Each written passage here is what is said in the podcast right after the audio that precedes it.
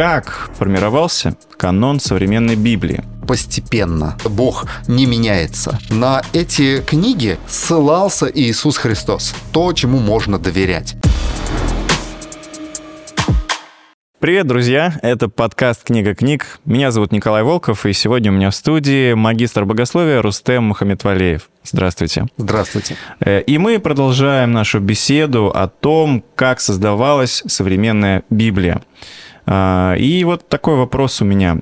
А, как и когда формировался канон современной Библии? Да, мы уже отмечали, что Библия писалась постепенно. Угу. И на протяжении 1600 лет создавалась. Понятно, что в процессе создания определенных книг они добавлялись к тем, которые были написаны до, раньше.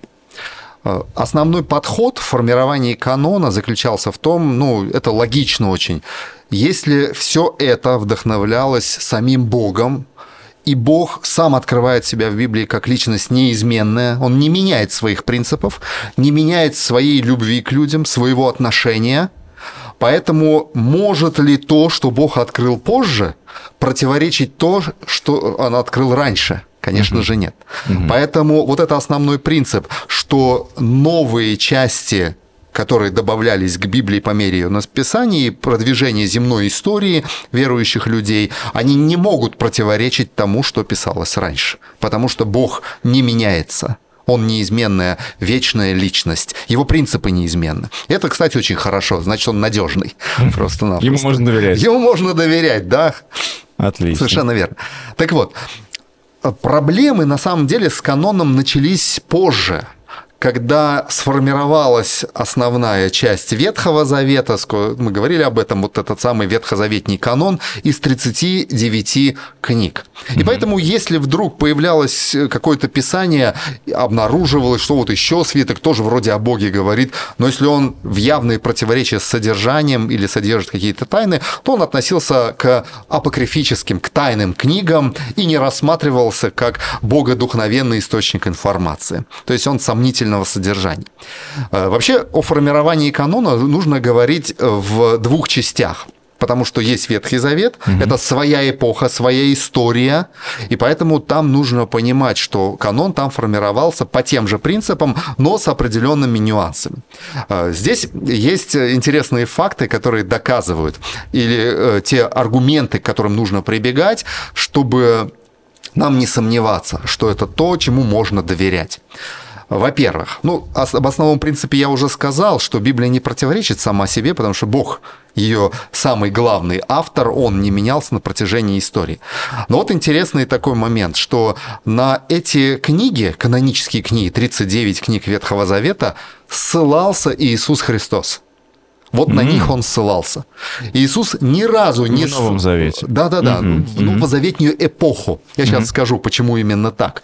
В новозаветнюю эпоху, когда пришел Христос и начал свою деятельность, и пришел Иисус из Назарета, он часто говорил, а как записано в законе, как читаешь, или вот тот пророк говорит вот так-то. И он, когда обращался, апеллировал к Ветхому Завету, он никогда не цитировал апокрифы, апокрифические книги. Mm. Но обращался ко всем 39 книгам, цитировал их, когда проповедовал, когда беседовал с людьми. То есть, если он, Мессия, пришел и обращался только к этим книгам, почему бы это не быть аргументом, правда? Аргумент, это же очень да. логично. Есть еще один очень интересный аргумент в отношении канона Ветхого Завета.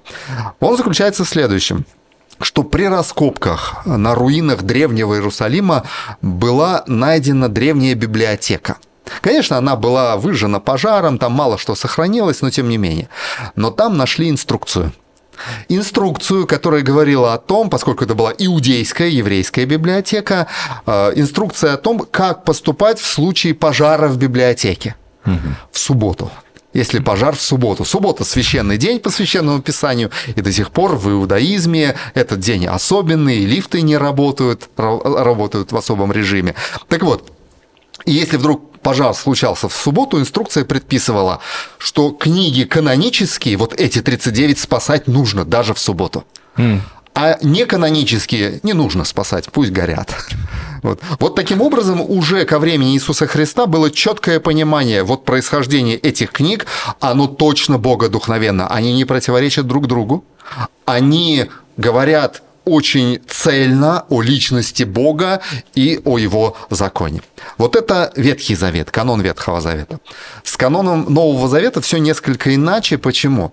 Потому что когда создавались книги Нового Завета, что это такое было? Это, например, четыре Евангелия. Просто историки, это был Матфей, это был Лука, это был Марк, который писал, скорее всего, под диктовку своего учителя Петра, это был апостол Иоанн, они, движимы Духом Святым, имели такое здравое побуждение зафиксировать для будущих поколений верующих людей события, которые происходили в их бытность. Как пришел Христос, что Он делал, о чем Он проповедовал, в чем была Его суть учения и так далее. Ну, чтобы оставить какое-то наследие, чтобы это не обросло небылицами и не превратилось э, в какой-то какой миф или легенду. Вот, и они приступили к написанию канона, э, не канона точнее, а книг, вот этих писем.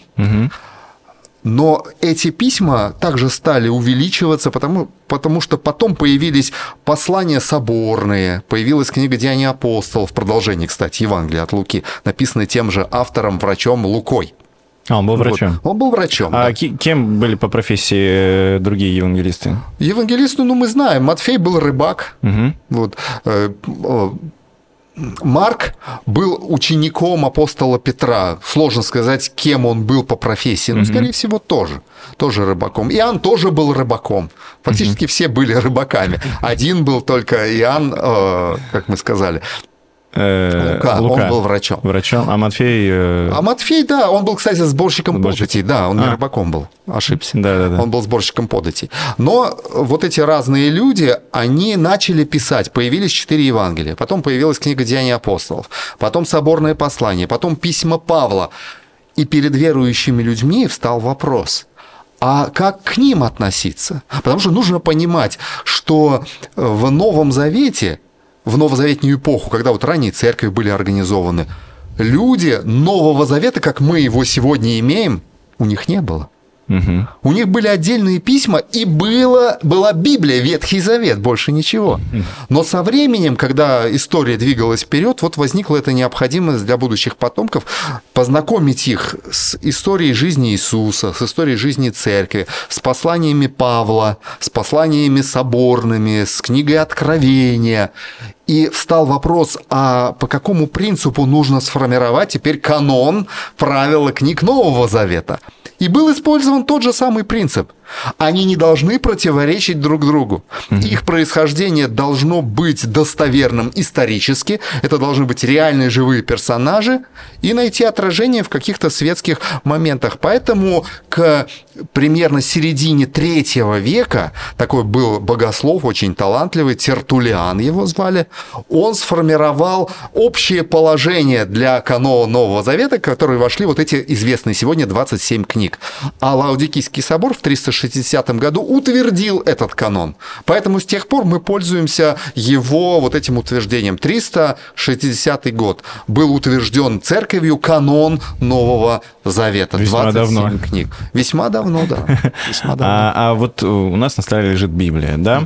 Она вполне современно выглядит, да? Это так, в современном русском переводе написано на ней. Угу. Отличается ли современная Библия от э, ранних версий вот канона, интересно? В содержании она, конечно же, не отличается. Угу. Она может отличаться в нумерации строк, иногда в нумерации текстов, потому что ну, изначально Библия не была пронумерована, ни главы, ни тексты. Это было сделано потом для удобства, чтобы можно было искомое место, желаемое, быстро найти. Угу. Вот. А по какому Когда... принципу делили на стихи?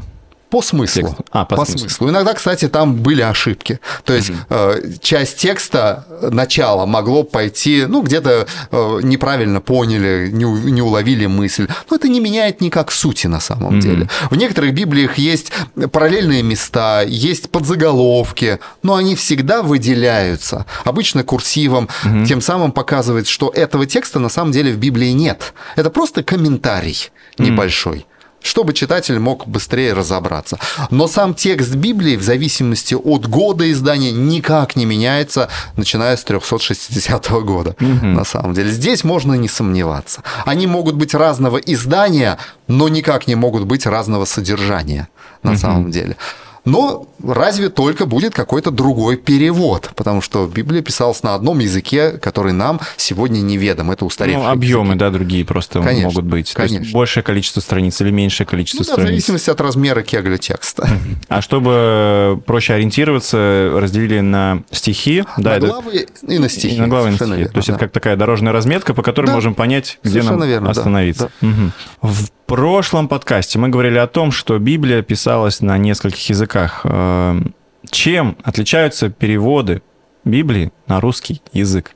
Да, ну сначала, прежде чем о русском языке сказать, э, я скажу, что существует два вида перевода mm-hmm. Библии на любой другой язык. Mm-hmm. Вообще основные два языка Библии это Ветхий Завет, это древний еврейский, на нем сегодня не говорят, а Новый Завет это древний греческий язык разговорной коины, на нем тоже сегодня не говорят. То есть это языки мертвые сегодня. Угу. Отдельные слова, конечно, используются, но как язык вот сегодня их То есть, э, ими не пользуются. Я просто слышал, что иврит вроде как сохранил свой первоначальный вид, нет? Нет, нет. он сильно отличается. Угу. То есть там есть существенные отличия. Язык ведь тоже развивается на самом деле. Угу. Поэтому древнееврейский и древнегреческий. И, конечно же, чтобы Библия была доступна, ну, и уже довольно давно люди озадачивались мыслью сделать перевод на понятный язык. Угу. Вот. И вот качество перевода, по качеству перевода все переводы Библии на любой язык можно разделить на две категории.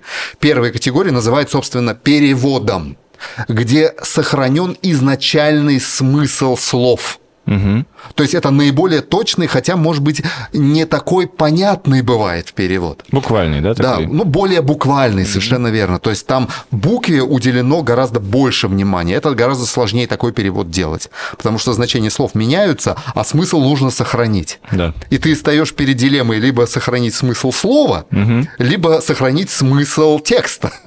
вот, вот это сложность. Но есть вторая категория переводов, они называются парафраз или перефраз. Угу. Здесь человек пытается понять смысл и передает своими словами. Здесь нужно быть осторожными. Парафраз может быть очень понятен, но может совершенно исказить смысл текста. Да. Вот. Поэтому, если мы говорим теперь о русском переводе, какой предпочтительнее? Предпочтительнее всегда перевод угу. всегда перевод, и он должен лежать в основе. Кстати, вот э, перевод, которым мы пользуемся до сих пор, наиболее распространенный, так называемый синодальный перевод, это довольно старый труд довольно уже такой э, труд, которому много-много лет, полтора столетия. Mm. В общем-то, но он до сих пор, несмотря на много, множество архаизмов, то есть слов устаревших, это до сих пор один из лучших переводов в мире. До сих пор. На русский язык. На русский язык. Mm-hmm. Вот поэтому не стоит им пренебрегать. Он известен, он очень точный, хотя отдельные моменты, где-то ошибки там есть, конечно же, но mm-hmm. они связаны э, с тем, что что-то не так поняли. Не буду ну, сейчас... Смысловые, да? Смысл... Mm-hmm. Да, э, перевод конкретных слов. Mm-hmm. Но есть сегодня и современный русский перевод. Важно убедиться, что это перевод, и он сделан группой ученых, а не любителей. Mm-hmm. Вот на это нужно обращать внимание. То есть, если за переводом стоит институт какой-то, да, угу. если там серьезный состав людей, знающих древние языки, вот этим лучше пользоваться, конечно же. Угу. Лучше отдавать им предпочтение. Что ж, было очень интересно. Кстати, а вы послушать. знаете, сколько переводов в Библии существует на сегодняшний день? Сколько? На разные языки. 3384 перевода уже. Ох. На столько языков переведена Библия. Наверное... Это самая издаваемая в мире книга. До 2013 года было, было издано 6 миллиардов экземпляров Библии. Ого. Или ее частей. Каждую... Какая, какая книга еще может похвастаться? Каждую да? минуту сегодня печатается Библия. Вот это да. да. Удивительно. Спасибо большое за интересную беседу. В следующий раз мы поговорим о том, как наука подтверждает Библию. И напоминаю, что вы можете зайти на наш сайт книгакниг.инфо и пройти курсы, которые помогут вам поглубже а, изучить священное писание.